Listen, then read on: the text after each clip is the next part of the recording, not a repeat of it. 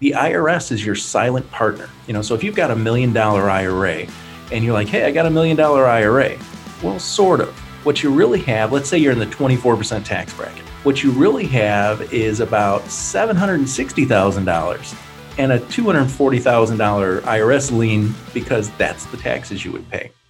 There are many factors that contribute to success skill, good work habits, positive mental attitude, and of course, proper planning. So let's head to the drafting table and get this retirement success blueprint underway with Michael Stewart of Crystal Lake Tax and Financial. I'm your co host, Mark Killian. Let's get started. Hey, everybody, welcome into the podcast. This is the Retirement Success Blueprint Podcast with Michael Stewart from Crystal Lake Tax and Financial. We're going to talk investing, finance, and retirement. Our main topic this week is going to be flirting with disaster. We're going to get into that in just a minute. And if you're a fan of uh, some 70s Southern rock, you might remember the Molly Hatchet song, Flirting with Disaster. Mike, what's going on? Do you remember that song? Uh, that I do not. I do remember Molly Hatchet though. Oh, okay. That was like one of their big hits too. Yeah, I've asked that today a couple times. Nobody remembers it, so I guess I'm, I guess I'm old or I like Southern rock. One of the two. I don't know. It wasn't the B side of the 45. It was. Yeah, it may have been. Yeah, I don't know, but I thought it was one of their popular tunes. But oh well. Hey, so I got to ask you. So we were talking about March Madness uh, before. You and I had a little chat about that. Did you see some of the sports betting on that? Gambling on that was out of control. Crazy, eight billion dollars, eight and a half billion dollars by the time the uh, you know the end of the tourney. That's that was the projections and stuff. Uh, what do you think about online gambling? It's it's legal in like half the country. Yeah, uh, now a lot of things is that you know you got to remember with the government that they're not completely altruistic, thinking that hey, I, get, I guess people would really like betting, so let's just go ahead and approve it. The whole purpose of legalized gambling now is you know outside of just the stock market, but the whole purpose is additional tax revenue at the state level and mm. especially mm. coming off of 2020 and some of the way the state budgets were impacted by COVID, state revenues have took an even bigger hit. So they're mm, just sure. looking for any way they can generate additional eh, revenue. So whether that's gambling, whether that's legalized cannabis, you know, so I, I just find it ironic that now you can get high while betting all legally while the government is taxing you on both. Uh, we live in. That's hilarious. Didn't even think about it that way. Yeah, I mean it's you know it's a big thing, and and you know, a lot of times we've had conversations before when it comes to even with the stock market, as you kind of alluded to a little bit. Uh, if you enjoy kind of that rush from some of those things, and some clients want to do that kind of stuff, that's totally fine. Just make sure it's always a, a percentage you can afford to lose, right? In case you're wrong. So if you like to do speculative investing or whatever, same principle. Yeah, absolutely, absolutely. It really just comes down to, you know, treat it as entertainment value. And if it's your serious money, the money you can't afford to lose, well, it has no place being there. Yeah, exactly.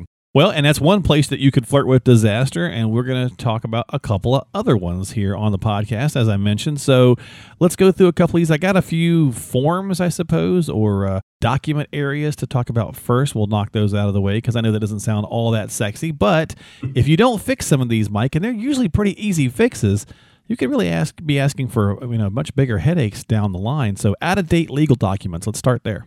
Yeah, absolutely. And even just before we talk about the out of date, uh, I, I want to kind of give a mental, or if you're at home taking notes here, uh, kind of what the hierarchy, anytime it talks about estate planning and things, is you want to look at kind of what the hierarchy is because it'll actually cover a couple first points that we talk here. So mm-hmm. you got to thought at the very high top, you know, consider it like a stacked list here. Okay. Is beneficiary forms. Underneath beneficiary forms is transfer on death or payable on death. You know, they call them TOD, POD. Underneath that is living trust, and underneath that is last will. The reason I tell you that is that's the hierarchy between the way the IRS and the government looks at inheritances when somebody passes. So, so it always starts at the top with beneficiary forms, then goes to transfer on death, then goes to living trust, and then it goes to the last will. And the reason I bring that up is a lot of people think that, hey, I got a will, I'm okay. You know, no matter how long ago it was, and that'll get us into this next topic. But the reality is, a will just means that you're going to probate, you know, that you're going to get the government involved in, in your estate planning. So that's yeah. where the importance of the beneficiaries, the transfer on death, and the trust come in. So, so now we'll get back to kind of the part you talked about the out of date legal documents. Uh-huh. And, and we see this all the time, especially with new clients or prospective clients that come in. And too many people are walking around with either no documents, you know, that you know they're in their mid 50s and their 60s and luckily they're still with us because nothing's happened and but it's time to start getting those documents in place you know we used to call it faces in the wallet you know once you start getting faces in the wallet you really need to make sure that you have it so if it's kids grandkids a spouse but what happens a lot of times is even those that have documents, they're 10, 20 plus years old. So they've got the wrong names of people. They, you know, people they don't even have relationships with. Their kids are 30s or 40s now and they still have guardians listed. You know, they might have their parents listed as, you know, the executors or even beneficiaries in some cases, and their parents have since passed. You know, so you really need to make sure that your legal documents, you want to review them every couple years or anytime something has changed in your life. So it's really important that you make sure that they're up to date and that's one of the first things that we do in the estate planning process is say, hey, let's take a look at what you have. If you have something in place, I'm going to tell you what it says. If that's still applicable, you're great, you're good. If it's not, then we'll help you out, kind of determine what needs to change. Yeah, and a lot of times, Mike, this is pretty easy to fix, right? So to that point, just having that conversation. And I'm glad you brought up that kind of hierarchy. And if I'd have thought about that or had the conversation with you ahead of time, I would have had uh, the BDs uh, first because that's what I do have next on our list is those incorrect beneficiary designations. And again, this is also some place that seems like it's an awful easy fix. Yeah, it, it is. And what happens is people, you know, it's just human nature. You kind of get complacent. So, you know, you open that IRA or that annuity or that life insurance or that 401k at work and you fill out like, oh, you know, I got to put a beneficiary in here. So it's either, you know, throw your spouse, your kids, family, depends on, you know, who's important to you at the time that you fill that out. But what happens is over time, life changes. So there's a, it's really important to make sure that the beneficiary designations are up to date. And, and here's a couple of reasons why you know, you've got divorces, second marriages, births of new kids, grandkids even. So I'll give you a couple examples in, in our in our practice. One is, you know, we call it a, a, do right by beneficiary, you know, and that's one of my technical terms when we do estate planning training. And on a do right by beneficiary, we had in our practice, it came through the tax side, and I've talked about it on prior podcasts, where the mom had about a $500,000 retirement IRA. She passed and she had five kids and her intention was to leave everything to the five kids equally so $100000 apiece but she was a little concerned about some of them so she named only her daughter who happened to be our client as the do right by beneficiary. So the do right by means that she's going to do right by everybody else. You know it's one of those technical terms. She'll do right by everybody right, else. You know right. she'll split it evenly in there. But the problem is since it was an ira it's all pre-tax money in order for her to do right by everybody and split it up the five equal ways, she was going to have to pay 100% of the taxes because she was the only listed beneficiary. Oh. And and fortunately for my client, she does very well for herself. Her and her husband are in the 35% tax bracket, one of the highest tax brackets. So in order for her to take out the $500,000, she was going to have to pay 35% income tax on that. So we got the family together and said, okay, you know, you're not all getting a hundred thousand. So what we're going to do is everybody's going to get about 65,000. You know, that's everybody's part less income taxes. So they're all, you know, mad, screaming like, "Oh, well, we're going to sue you. You know, you're taking our money." Like, whoa, whoa, no, that's just, you know, why should your sister have to pay all the taxes? And you know, she'd basically owe more in taxes than what she would even get as an inheritance. So then they said, "Okay, well, you know what we're going to do? You know, we're going to sue you, and we're going to make sure we get this right." Said, okay, or legally, since the sister was the only one named on the beneficiary form, and if you remember that hierarchy, the beneficiary form trumps everything. Right. You went out of your way to do it. She could just keep the five hundred thousand dollars. That kind of changed their tone a little bit because legally they had no standing. She was honestly just trying to do right by everybody. Right. Interesting.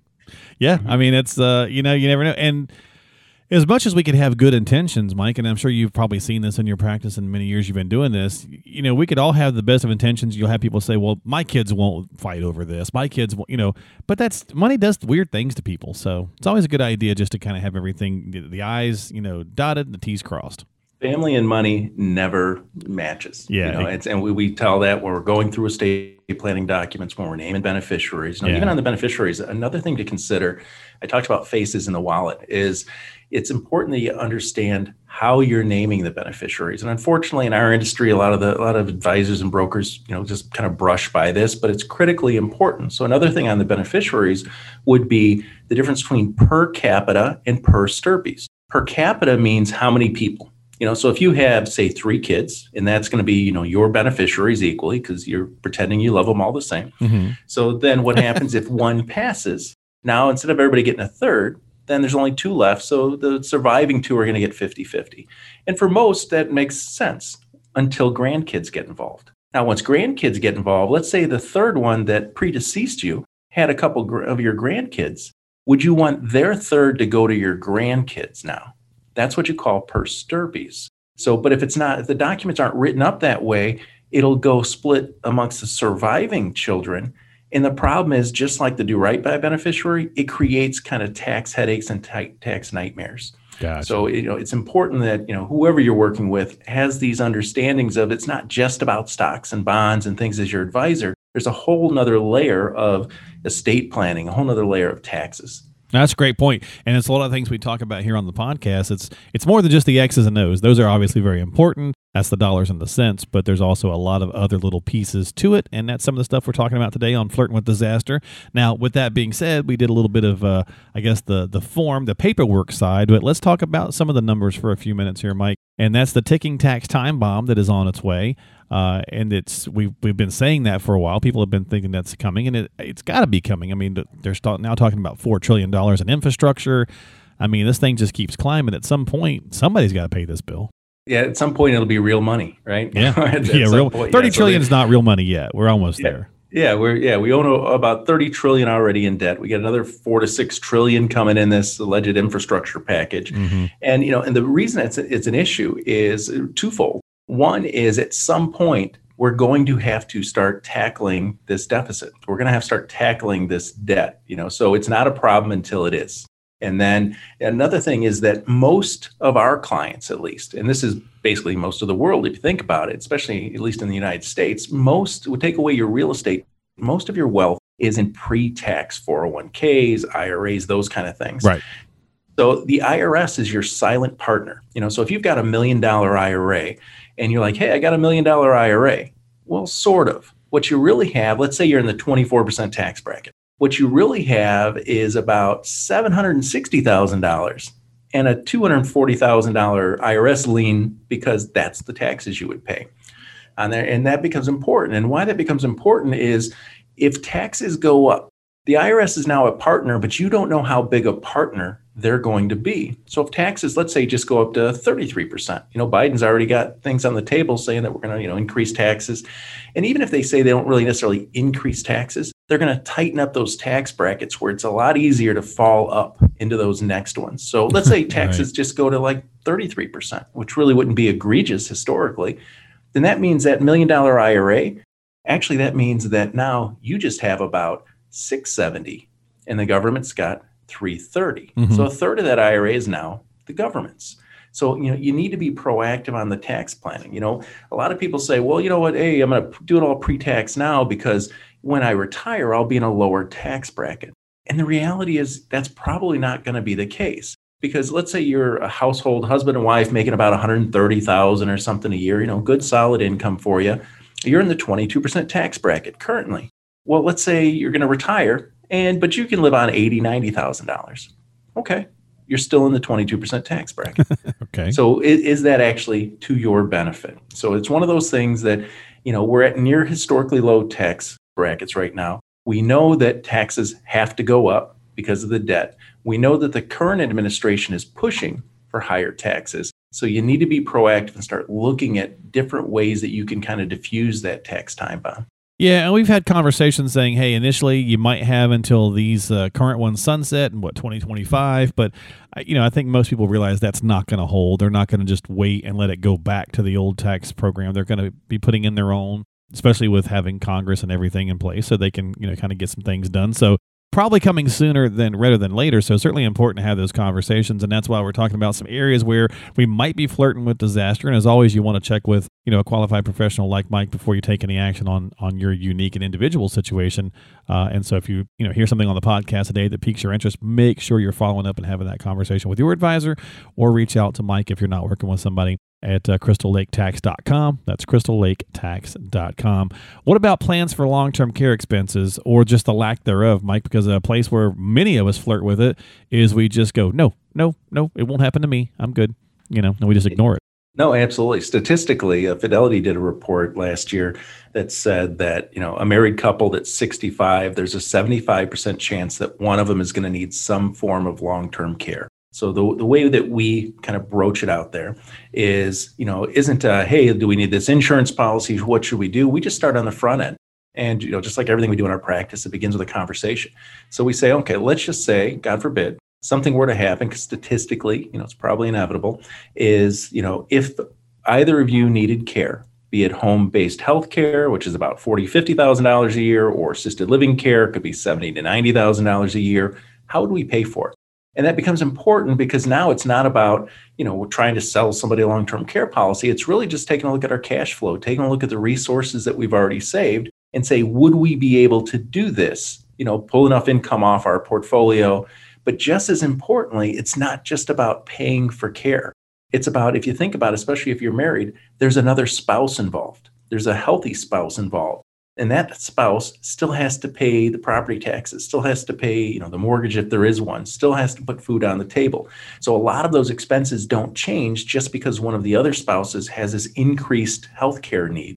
So what we do is just say hey if in the event we needed home-based care or assisted living facility how would we pay for it? If we have enough resources and for most that's about two and a half three million or more of overall assets if we have enough assets already saved great, check the box and understand we're going to self insure. If we don't, then we need to say, okay, let's put a plan together that'll at least help mitigate some of those expenses for long term care. Because one thing that a lot of people don't realize is Medicare is great for you know health coverage for retirees, but it doesn't cover long term care. Yep, absolutely. And so all of these are great places where, well, not great places, but places where we can be flirting with disaster that we might want to take care of. Uh, final one on the uh, subject, Mike, is the classic 60 40 portfolio. Okay, why might we be that would kind of be uh, an area for disaster? That seems like kind of normal, right? I'll give you two. Okay. I've always got two things. And anytime you ask me a question, I always give you two things. So, uh, on one, let me tell you why a 60 40 portfolio exists. A lot of people think that, oh, because that's a balanced portfolio sure, and that'll right. work. No, it, it's for job retention for an advisor. Because what that means is if the market goes straight up. You know, let's say the market goes up 10 and now the portfolio is up six. The advisor can say, well, hey, we only had 60% of our money in the market. So we're only going to get 60% of the return. We didn't underperform. We're fine right? And if the market tanks and the market's down 10% and they're only down six, then they can say, well, hey, you know, good thing we were 60 40, we were diversified. So mm. e- either way, they win, you know. So it has less to do with the client. I think it's more about the industry preserving itself. Gotcha. Uh, but on the flip side of it, the problem with a 60 40 portfolio for a retiree is very precarious and it's kind of like walking a tightrope, especially right now. So, somebody that's about 60% in the market 40% in fixed income.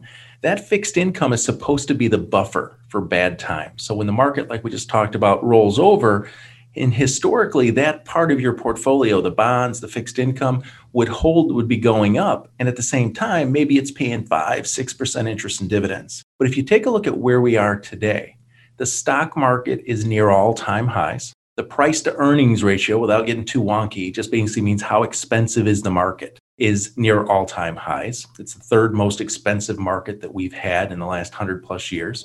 Uh, you know, so we're, we're kind of priced for perfection as far as the stock market goes. And then on the bond side of it, we're not earning 5 6% on our bonds.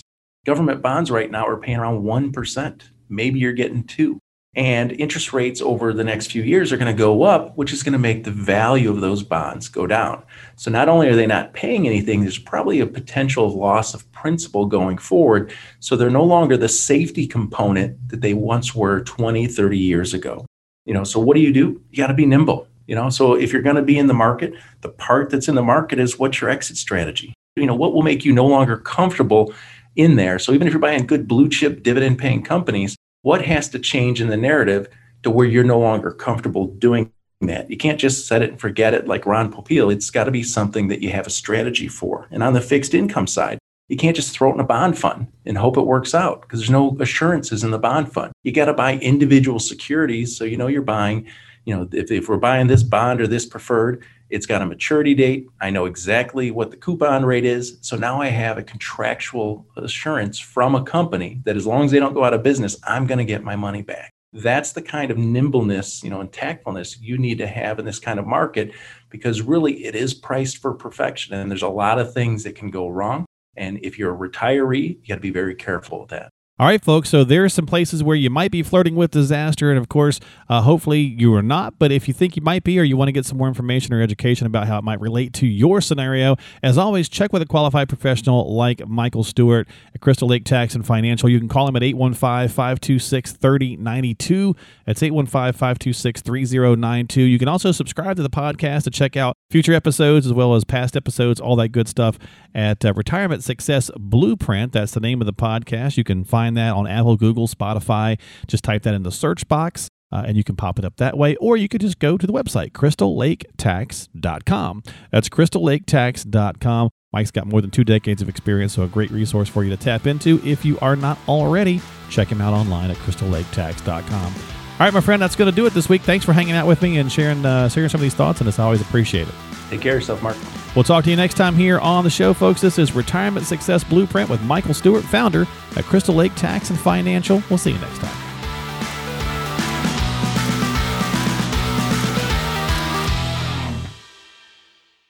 Investment advisory services offered through Sound Income Strategies LLC, an SEC registered investment advisory firm. The information provided herein is for training or educational purposes only and does not constitute an offer to sell or a solicitation of an offer to buy any securities, investments, investment strategies, or investment advice relating to securities, nor is the information or representation that any security is a suitable or appropriate investment for any person. Before acting on any advice, you should consider the appropriateness of the advice having regard to your own objectives, financial situation, and needs. Please contact us to obtain our disclosure brochure relating to the services offered by Sound Income Strategies LLC and consider its contents before making any decisions. Where quoted, past performance is not indicative of future performance. Sound Income Strategies LLC does not represent or warrant that the contents of this program are suitable for you from a compliance, regulatory, legal, or any other perspective. We shall have no responsibility for your use or non use of the program or any portion thereof. Crystal Lake Tax and Financial and Sound Income Strategies LLC are not associated entities.